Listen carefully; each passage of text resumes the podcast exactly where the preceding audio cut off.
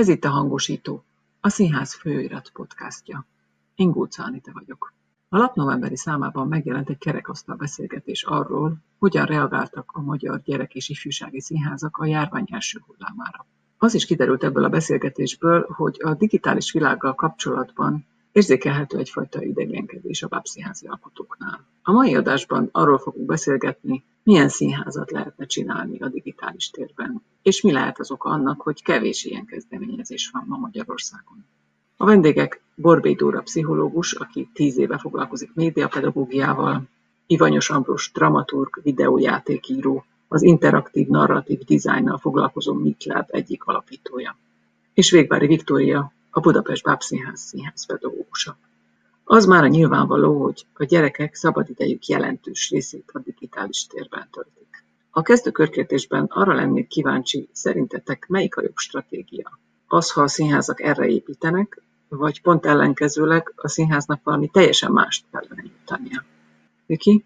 Igazából szerintem az a, az a kérdés, hogy a, a gyerekkultúrában, vagy a gyerekeknek készült színházban, vagy bármilyen művészetben hol van ennek a helye. Nekem nem kérdés, hogy van helye, hiszen ez a technológiai világ, amiben élünk, erről úgy tenni, hogy ez nincsen, vagy, vagy egyértelműen azt mondani, hogy ez káros, ez szerintem egyszerűen butaság. Szerintem a gyerekeket nem kellett tőle óvni, semmi értelme, mert ebben élnek. Hát a pedagógiának mindenképpen van dolga abban, hogy, hogy ennek a, a helyes és észszerű és kreatív használatát tanítsa. A színháznak talán ebben az utóbbiban lehet valamiféle szerepe, hogy, hogy ennek a kreatív oldalait megnézze, de ott nem feltétlenül egy ilyen gyerektanítási helyzetben, inkább egy színházi alkotói attitűdben. Ambrus? Hasonlóan gondolkozom, nincs értelme szembe menni azokkal a technológiai folyamatokkal, amik egyébként az életünket körülveszik. Én két dologban látom azt, ami, amiben változás lehetne talán, és az egyik az oktatás, és nem csak a, a digitális tartalmak fogyasztóira fókuszáló oktatási programokban, hanem abban is, hogy kreatív alkotóknak biztosítani lehetőséget, hogy ezekre a médiumokra tartalmakat tudjanak generálni, a másik pedig a, a színházak oldaláról, hogy mindig azon gondolkozom, hogy mi, mi a színház. A tér a színház, hogy ott ülni kell egymás mellett, és másokat nézni, akik színészkednek. Ez a színház, az épület a színház, vagy az, hogy van egy közösség, ami kulturális tartalmat készít fontos társadalmi kérdésekben a helyi közönségének és hogyha e, ezt a definíciót veszem alapul, akkor ebben nem látok különbséget a között, hogy egy klasszikus színházi előadást készít egy színház, vagy egy játékot. Dóra? Ez azt gondolom, hogy már nem egy olyan vagy-vagy dilemma, hogy most vagy a digitális világ, vagy az offline világ, hanem ezek olyan párhuzamos világok, amik találkoznak, és a közös metszetet kell valahogy megtalálni. Nyilván megvan az előnye a személyességnek, de a virtuális világban pedig más lehetőségeket lehet megélni. Ennek a párhuzamosságát kéne szerintem elfogadni, és mindegyik másra jó. Mikor beszélgettünk, mondtad, hogy a közgondolkodást a veszély paradigma hatja át.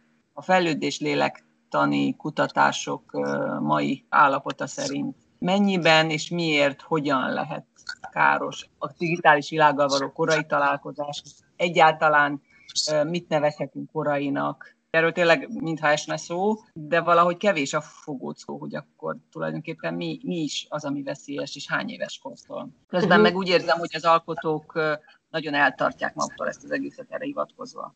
Tudni kell, hogy a technológia fejlődése mindig bizalmatlanságot kelt az emberekbe, és amikor megjelent a tévé, akkor attól féltek a szülők, meg a kutatók is, hogy majd függeni fogunk a tévétől. Aztán megjelent a mobiltelefon, és az SMS-ek időszaka jött el, akkor meg attól tartottak, hogy SMS függővé válunk.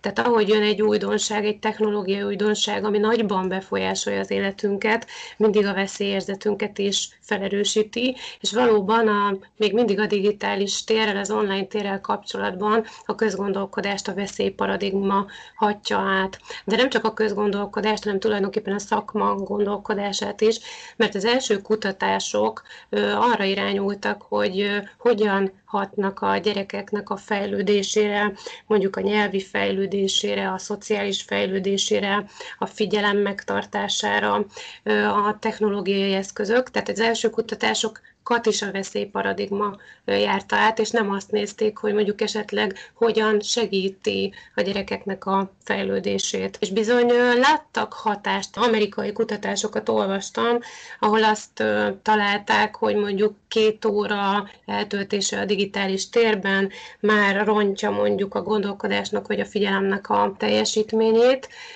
Mégis sok-sok longitudinális kutatás eredménye ellenére azt mondják, hogy nem tudnak okokozati összefüggést fölállítani a, mondjuk a képernyőidő és a, és a teljesítmény között, vagy a fejlődés alakulása között. Miért lehet ez? Azért, mert egy gyereknél nem biztos, hogy a képernyőidő miatt romlik a teljesítménye, hanem lehet, hogy azért, mert az alatt az idő alatt mondjuk nem érte őt valós emberi interakció, ami viszont tényleg pozitívabban befolyásolja akár a nyelvi fejlődést vagy a gondolkodást, vagy éppen mondjuk nem tanult helyette. Tehát nem biztos, hogy a önmagában a digitális térben való tartózkodás okoz károkat, hanem az, hogy valami fontos dolog nem történik meg az alatt. A gyerekgyógyászati szervezetek nagyon fontosnak tartják azt, hogy arra figyeljünk oda, hogy mennyi időt tölt egy gyermek a a képernyővel, és hogy mit csinál közben.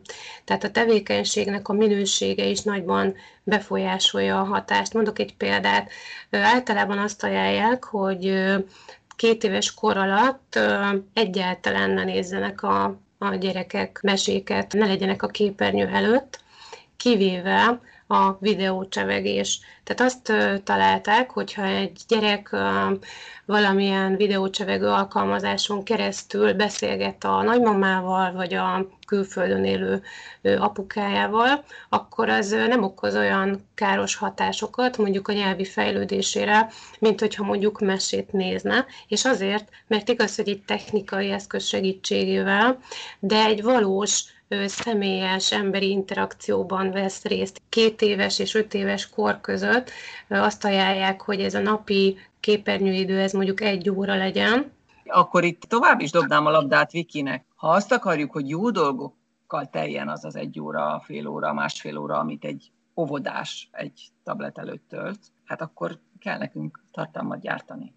A bábszínházban mondjuk el tudod képzelni, hogy ez valamiféle feladat, misszió, hogy elkezdjünk foglalkozni azzal, hogy tartalmat gyártsunk. Ez egy nagyon-nagyon jó kérdés. Én most így első blikre azt mondom, hogy nem tudom, hogy mennyire egy bábszínházi feladat az ilyen típusú tartalomgyártás. Pusztán csak azért, mert nem értünk hozzá.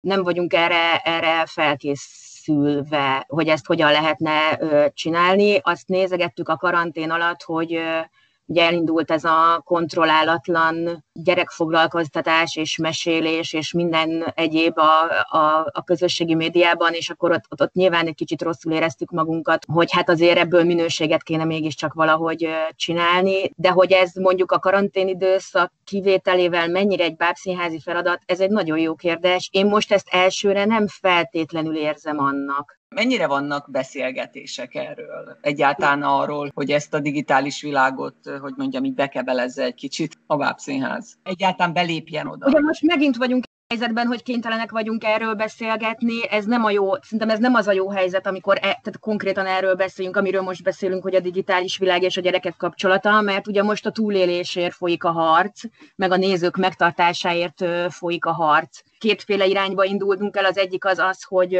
előadás streamelés folyik, amit, amit nagyon magas minőségben próbálunk biztosítani, de ezt nem érzem egy valódi tevékenységnek. Tehát, hogy most kicsit az Ambrushoz visszakapcsolva, hogy, hogy mi is az a színház, meg hogy mit nevezünk színháznak.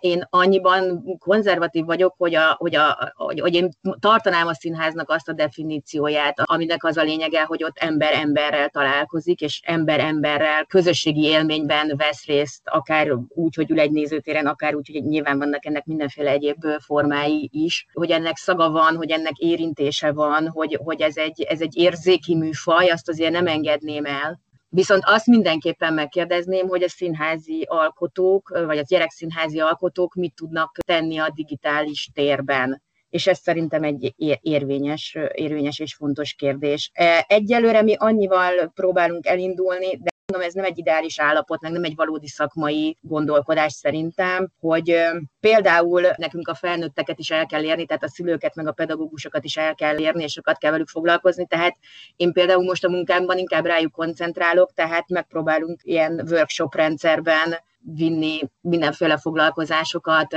vagy megmutatni ennek a műfajnak a lehetőségeit, ami most annyiban jó, hogy olyan emberek elérik ezeket a dolgokat, akik mondjuk nem budapestiek, vagy adott esetben nincsenek is az országban, pedagógusoknak elsősorban, de lesz ilyen nyitott kurzusunk felnőtteknek is, én, én egyelőre, mivel ugye most a középiskolások vannak online oktatásban, ezért mi egy megpróbálunk most összerakni a tragédiához, az ember tragédiájához egy online elérhető ilyen irodalomóra szerűséget, ami megpróbál, de hát az élőben, tehát az élőben történik, tehát hogy mégiscsak egy beszélgetést generálni, vagy mégiscsak valamiféle feladatokat is megcsinálni, de én, én egyelőre ezt is kényszernek érzem. Azt látom, hogy a gyerekszínházban is, mint minden máshol a színházban, mindenki azt várja, hogy mikor játszhat úgy, mint régen, és csinálhatja úgy, mint régen. Személyesen azt gondolom, hogy, hogy ezt azért át kéne gondolni. Ezt annyiban használni egy kreatív energiaként, hogy azon elgondolkodjunk egyébként, hogy mennyire releváns a 21. században tényleg ezek az épülethez kötődő, nagy nézőteres, emberek tömegeit mozgató,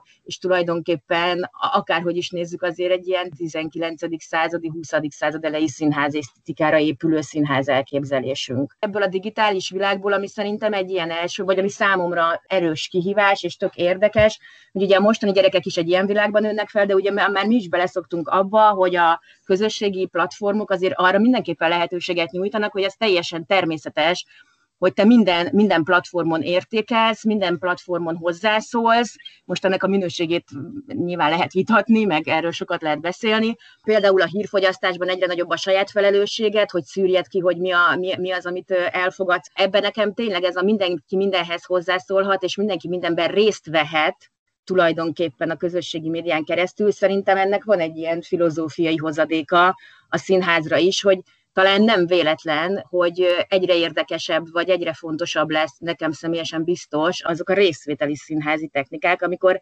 elfelejtjük ezt a hagyományos nézői szerepet, és, és azt vizsgálgatjuk, hogy a néző hogy lesz részese magának az előadásnak, vagy magának az alkotói folyamatnak, és ez szerintem erősen összefügg ezzel a digitális kultúrával, hogy e felé megyünk el, és hogy a gyerekeknek ez egyébként borzasztóan természetes is, hogy ő ebben aktívan, cselekvően részt vesz egy színházi előadásnak a, a létrehozásában, vagy egy részletében. Én nagyon azt látom, hogy a részvétel, ahogy a Viki is mondja, hogy ez egy következménye a, a digitális térnek, vagy annak a, a részvételnek, ahogyan ott jelen vagyunk, hogy a gyerekek nagyon szeretik azt, hogyha ők hozzájárulhatnak a folyamatokhoz, és ugye ez az oktatásban is nagyon látszódik, hogy ma már egyre nehezebb frontális órát tartani a gyerekeknek, egész egyszerűen azért, mert nem figyelnek oda korábban odafigyeltek a gyerekek a frontális oktatásra? Ma már egy gyereknek tényleg az a természetes, hogy ő hozzászólhat, és ő cselekedhet, miközben jelen van, és ez most már annyira összekapcsolódott. Nekem az a tapasztalatom, amikor médiapedagógiai foglalkozást tartunk a gyerekeknek, hogy addig van igazán jelen, amíg ő alkothat amíg csinálhatja. Onnantól kezdve, hogy én átveszem a szót, és csak így szeretném összefoglalni, hogy mi történt, hát körülbelül 5 perc múlva, vagy maximum 10 perc múlva kiesnek a gyerekek. Tehát azt gondolom, hogy ez a színházaknak is egy fontos szempont, hogy a gyerekek azok interakcióval és aktivitással tudnak úgy igazán jelen lenni, és persze ettől még elvárhatjuk tőlük, és az is nagyon jó, hogyha annak a képességnek a birtokában vannak, hogy milyen a befogadói jelenlét, hogy hogyan lehet hagyni, hogy hasson rám valami, de az való igaz, hogy ma már ez nem lehet úgy, hogy leül és egy óra múlva föláll, mert közben lehet, hogy elkezd mondjuk csetelni, mert nem bírja ki hogy csak úgy tétlenül üljön. Van egy ilyen egyszerű modell a interaktív narratív dizájnban, hogy egy színházi előadásban van három aktor, A, B és C, az A a néző, aki nézi B-t, aki a színész, aki eljátszik egy szerepet, ami a C.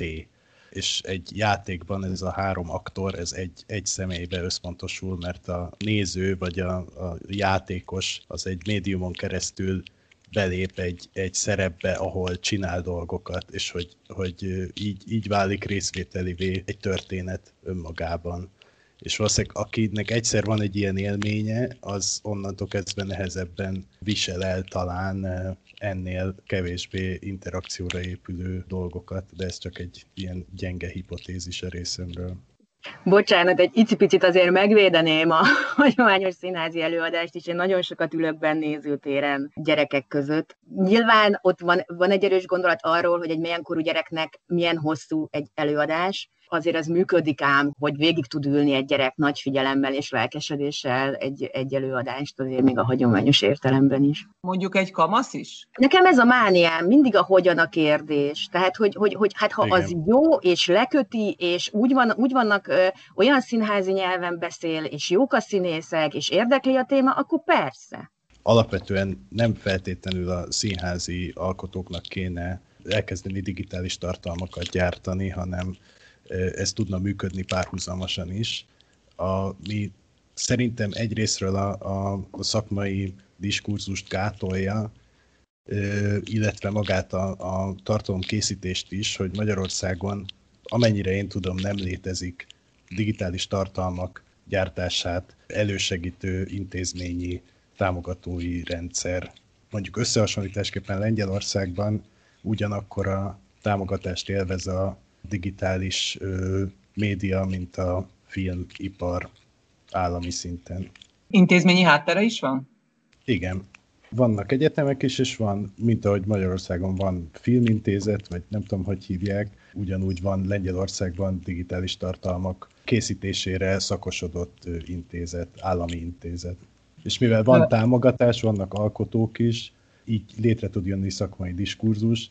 Az egyetlen, amiről én tudok, az a, a Momén van két éve már egy konferencia, aminek az a neve, hogy Zipszín, és Bakágnes szervezi, amiről én úgy tudom, hogy az egyetlen komolyan vehető nemzetközi magyarországi konferencia ebben a témában. Ezeken a konferenciákon találkoztál esetleg bármilyen olyan kezdeményezéssel, ami például nem a színház irányából indult, de akár becsatornázható lenne? Színház irányából kevésbé, ami szerintem egy nagyon fontos forrásként szolgál, az a múzeumpedagógia és a múzeumok digitális tartalomkészítői, és ebben nemzetközi szinten is komoly projektek jönnek létre. Ugyanazzal a problémával szembesülnek a múzeumok, mint a színházak, hogy nehezen szólítanak meg fiatalokat, hogyan lehet máshogy bevonni őket, és nagyon sok múzeum készít játékokat, virtuális valóságban tartalmakat, kiterjesztett valóságban tartalmakat, komoly online felületeket, és ezeknek mind az a célja, hogy a, hogy a múzeum eszményét, amit jelent, ami szintén megint nem a képek a falon, meg a, a terem őrbácsi, azt valahogy átvigye egy új, új, új technológiai korban. Azért is lehet ez mostoha terület, mert hogy nagyon sokféle irányból érkezhetnének alkotók, de ez, hogy érkezhetnének, ez azt is jelenteti, hogy aztán sehonnan nem fognak, mert sokféle kompetencia szükséges hozzá, talán mondjuk azt is mondhatjuk. De hogyan érkeztél erre a területre? A színház felől, a játék felől? Mindkettő egyszerre. Először, amikor ilyesmivel foglalkoztam, az egy német társulattal dolgoztam együtt, akiknek az a neve, hogy Mahina X, és ők számítógépes játék struktúrákat ültetnek át valós terekbe. Ezt nagyjából úgy kell elképzelni, mint egy szabaduló szoba, csak nyilván nem arról szól, hogy ki kell szabadulni a tengeralattjáróból, hanem komplex történettel és tartalmi mélységekkel is rendelkező dolgok, és ez Németországban egy nagyjából 10-15 éve elindult folyamat, aminek ők is a részesei, hogy hogyan lehet újfajta interaktivitást behozni és újfajta módokon kapcsolódni a nézőkhöz, és ezt egyébként Németországban a színházak támogatják, tehát ők szinte kizárólag színházi környezetben alkotnak. Színházak intézményi támogatásával jönnek létre a, a produkcióik, de egyértelműen nem színház, amit csinálnak, vagy nem abban az értelemben színház, ahogy mondjuk klasszikusan gondolkodunk róla. Hogy kerültél velük kapcsolatba?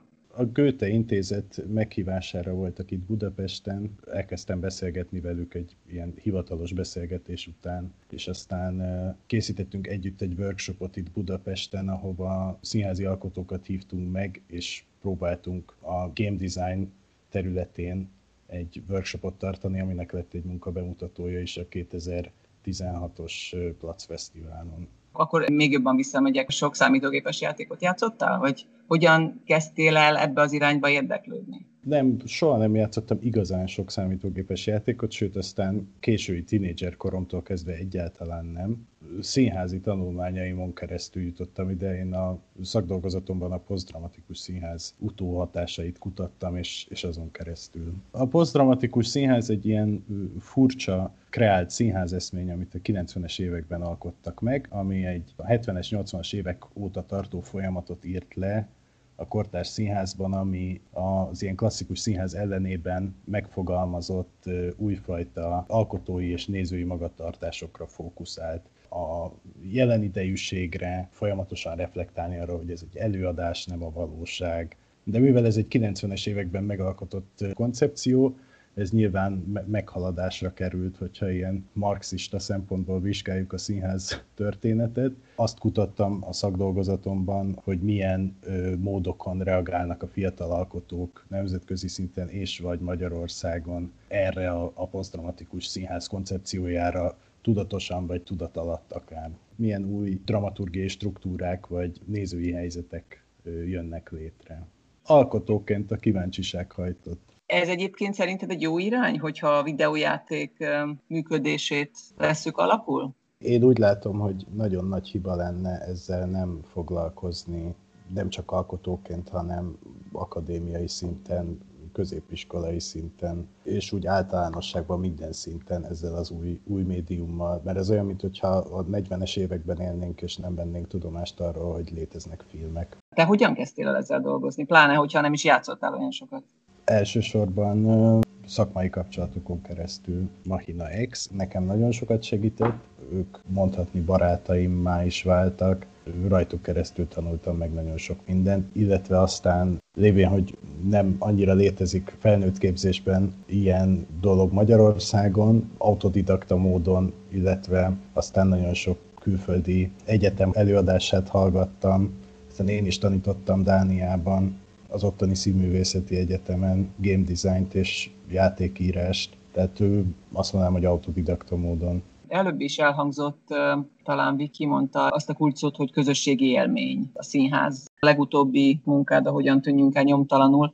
A hagyományos nézőpontból nézve kevésé tekinthető közösségi élményként. Tovább mennék, egyáltalán nem közösségi élmény. Gyakorlatilag egy interaktív hangjáték, amiben a városban kell sétálni, és egy fikciós történetet hallgatunk, de úgy hallgatjuk, hogy egy okostelefonos applikáció olvassa a GPS adatainkat, és bizonyos pontokon automatikusan triggerel hangfájlokat. És ezek a pontok olyan helyszínek a városban, amikhez ez a fikciós történet viszonylag szorosan kapcsolódik, tehát site-specific módon kapcsolódik.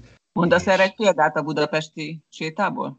Például a Móricz Zsigmond körtéren az egyik patika mellett van egy ilyen transformátor doboz, és annak támaszkodva találkozunk egy szereplővel a történetben. Tehát ilyen mikroszinten is, meg makroszinten is a városról szól. És maga a játék az úgy néz ki, hogy sétálni kell a városban, és úgy van megírva a történet, hogy a néző vagy játékos szabadon választatja meg az útvonalat, tehát bármilyen irányba megy, bármilyen útvonalat választ, egy kerek történetet hallgat végig, de de ha mondjuk jobbra fordul egy sarkon, és nem balra, akkor máshogy alakul a történet. Mindenki egy fülessel a fülén sétálgat a városban. Igen, igen, ez egy olyan színházi előadás, amiben nincsenek nézők, nincsen színpad, nincsen ideje, és mégis sokan színháznak olvassák, mert azt mondják, hogy amikor sétálnak, akkor, akkor a város alakul át körülöttük egy színházzá. Ez nem tudom, hogy így van-e, nekem nem ez volt a fejemben, amikor készítettem ezt az előadást.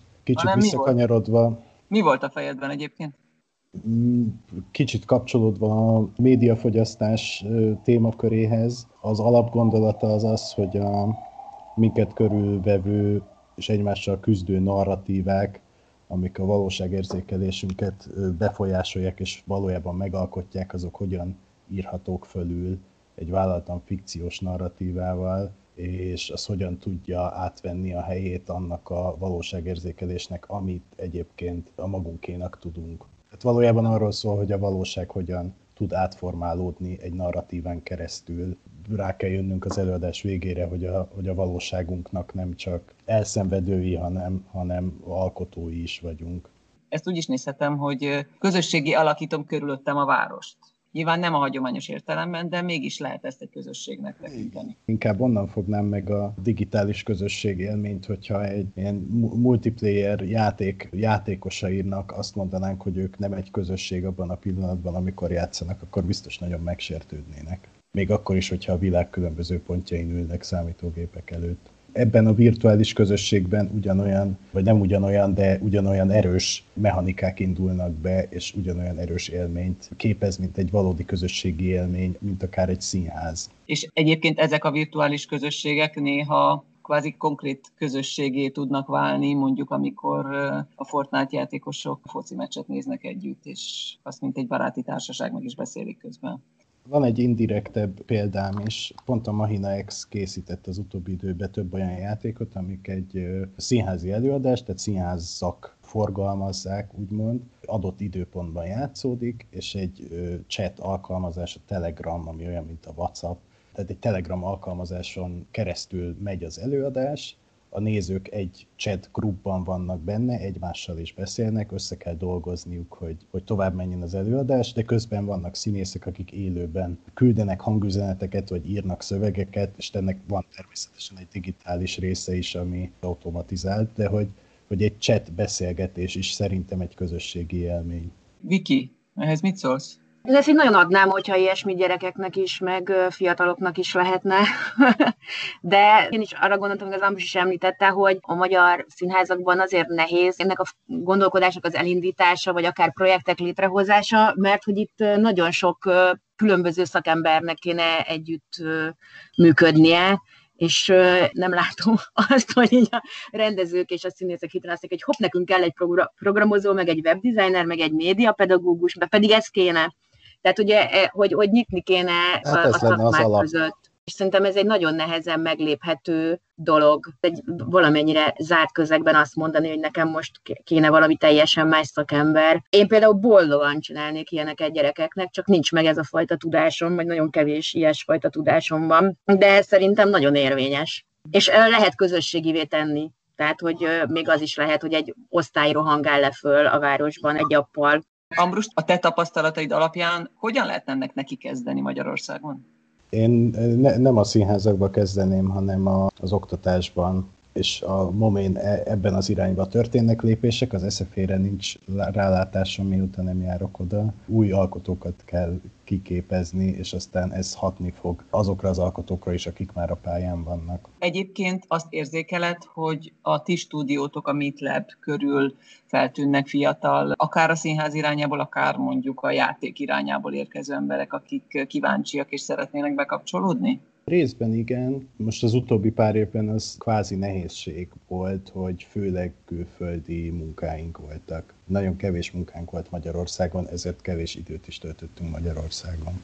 Nekem nagyon-nagyon tetszik, amit Ambrus elmeséltél erről a Mitlabos városi színházról, ami nekem inkább egyébként hasonlít egy ilyen videójátéknak az offline megvalósulásához, és nekem ez tök izgalmas, mert sose gondoltam arra, hogy egy videójáték mennyire hasonlíthat egy színházi élményhez. Szerintem a műfai keveredés megyünk nagyon, hogy milyen az, amikor összekeverem a digitális világot a, a valós világgal, hogy abból mi sül ki. Azt én belátom, hogy nyilvánvalóan most egy kényszerhelyzet van, de azért egy kicsit most a levegőben szerintem az is benne van, hogy könnyen lehet a közel-távol jövő nem lesz teljesen ugyanolyan, mint amilyen a Covid előtt volt. Ez azt feltételezné végképp, hogy a színházak is egyfajta aktív szerepet töltsenek be a kezdeményezésben. A már általad említett és nyilván nagyon fontos akadályon kívül, hogy tudnilik, ez sokféle kompetenciát igényel egyszerűen.